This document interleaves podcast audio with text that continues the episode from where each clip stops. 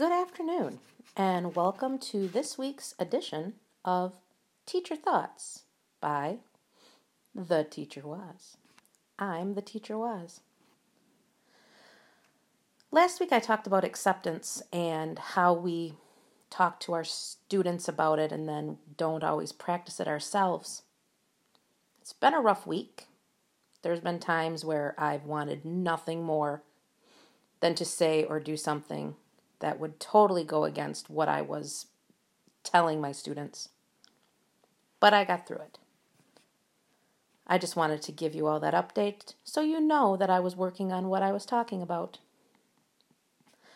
Today's episode is all about the idea of evidence. And evidence is so important to be taught at every level, and I truly believe every subject. And here's why no one should be able to not justify their stand. It does not matter if we agree with one another. It does not matter if we are polar opposites. We must respect the opinion as long as the opinion has merit. I tell my students that it doesn't matter to me if I agree with them.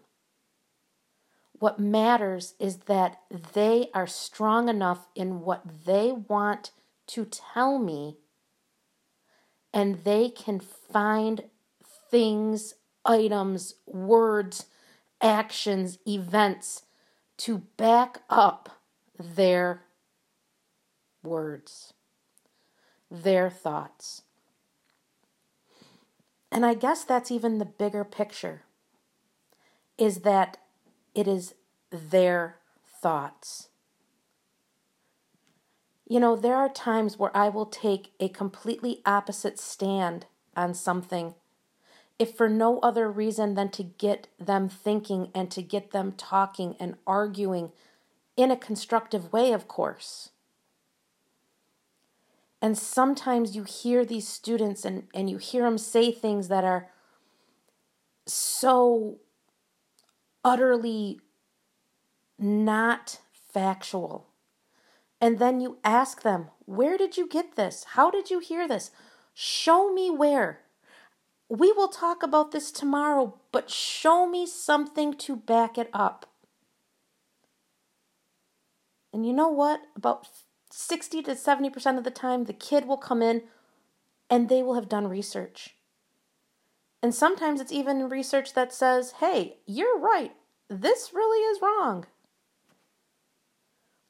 But it's at that moment that they realize that maybe they shouldn't believe everything.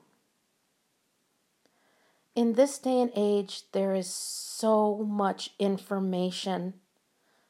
There's so many avenues and viewpoints that are so polarizing that teaching the generation that is in high school and middle school and elementary school right now, teaching those kids to check before they start to talk, believe, learn is honestly one of the most important things that I want to leave them with.